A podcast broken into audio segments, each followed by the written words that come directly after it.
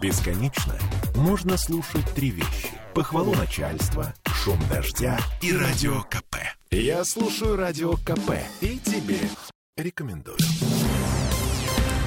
Ну что, теперь о медицине. В Петербурге слегка открутили коронавирусные гайки, поликлиники с понедельника вернулись к плановому приему пациентов и диспансеризации, а в Смольном сегодня обсуждали текущие проблемы системы здравоохранения. Мы уверены, вам очень интересно. И, судя по тому, что мы услышали, главная проблема — это кадры. Кто мог подумать? Да, потому что деньги есть, людей не хватает. По словам главы комитета по здравоохранению Дмитрия Лисовца, дефицит среднего медицинского персонала 20%. Это значит, что там, где должны работать 10 медсестер, по факту работают 8 со всеми вытекающими последствиями. Власти это понимают, но решить проблему не могут. А, за последние три года, с 19 по 21 год, мы фактически на 50% увеличили прием э, студентов на первый курс наших девяти колледжей.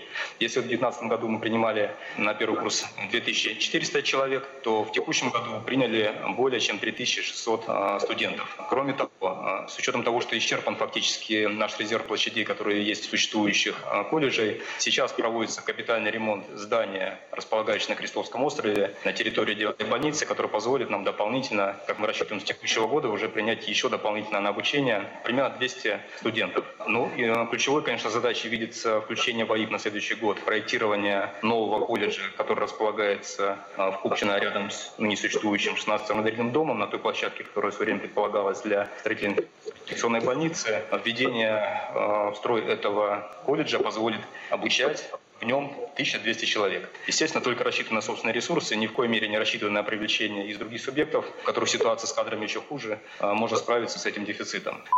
Еще одна проблема, вытекающая из дефицита медиков э, скорость скорой помощи. Вы же помните, что на пике нагрузки на городскую систему здравоохранения скорую можно было ждать часами, а неотложка могла не приехать вовсе. Ну и да, собственно, не говоря уже про терапевтов участковых.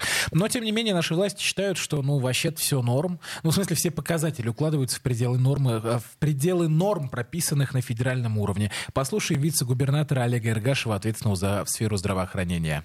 387 приказ Министерства здравоохранения регламентирует оказание скорой медицинской помощи в двух формах. В экстренной и неотложной. В экстренной, когда есть угроза жизни пациенту, и она действительно должна оказываться до 20 минут. Вот по этому индикаторному показателю Санкт-Петербург один из лучших субъектов и действительно из года в год достигает 92% и более. Что касается оказания помощи в неотложной форме, это когда нет угрозы жизни. Там срок э, временного потенциала сохраняется от двух часов и более. То есть все регламенты, которые необходимы необходимо в связи с 388 приказом, мы полностью выполняем. И кроме того, в Санкт-Петербурге проведена визуализация скорой помощи, и горожане на своих приложениях на смартфонах могут видеть время доезда бригад скорой помощи. Так что скорая помощь в Санкт-Петербурге действительно находится на очень высоком уровне. Ну и конкретные цифры по данным Комздрава в 90% случаев скорая помощь в Петербурге доезжает за 20 минут в Петербурге. Вау. Это данные Комздрава. Я еще раз, да, это не значит, что это действительно так. В, сравни... в сравнении с допандемийными годами наблюдается некоторое увеличение срока доезда скорой до пациента, но, по словам э, главы комитета Дмитрия Лисовца, сфера здравоохранения в Петербурге существенно лучше, чем в остальных российских Ну, конечно, регионах. где-нибудь в деревне Гадюкина. Вы знаете, как скорую вообще вызвать? Радуйтесь, что в Петербурге Петербурге Ну живете, и вишенка на торте резюме от губернатора Беглова. Вот сегодня в условиях спада заболеваемости жизненно важно оперативно возвращать стационары к работе по основному профилю. Необходимо увеличивать объемы плановой помощи больным, потому что пандемия, понятно, вносит свои коррективы, но плановая помощь, она тоже необходима. Одна из задач, которая стоит перед амбулаторией,